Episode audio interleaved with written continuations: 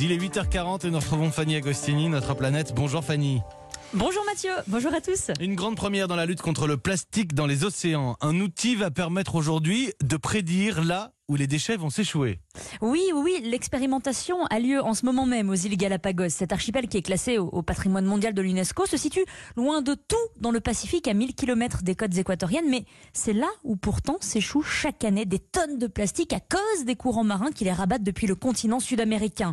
C'est justement ces courants marins qu'une intelligence artificielle repère pour prédire en amont l'arrivée des déchets sur le littoral des îles Galapagos. C'est ainsi qu'est élaborée une cartographie prémonitoire des déchets qui vont arriver sur les plages dans les semaines à venir, car cette intelligence artificielle peut désormais prévoir le déplacement des déchets, puisqu'elle est entraînée à reconnaître les particules de plastique grâce à des capteurs flottants dotés de GPS. C'est Minority Report euh, contre la pollution plastique. sur, place, à quoi est-ce qu'elle va, à quoi est-ce va servir ce, radar à déchets?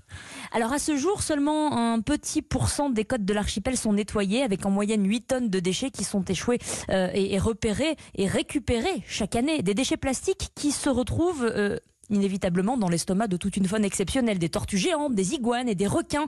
Mais faute de moyens, les autorités ne peuvent pas massivement ramasser et elles misent donc sur une appréhension des échouages en amont avant qu'ils n'atteignent les côtes. Voilà pourquoi cette méthode de prévision d'échouage des déchets va permettre de déployer des moyens plus ciblés et donc plus efficaces de nettoyage sur des endroits euh, qui sont vraiment très pollués. L'utilisation de cette intelligence artificielle pourrait-elle nous, permettre de nettoyer euh, les océans en entier?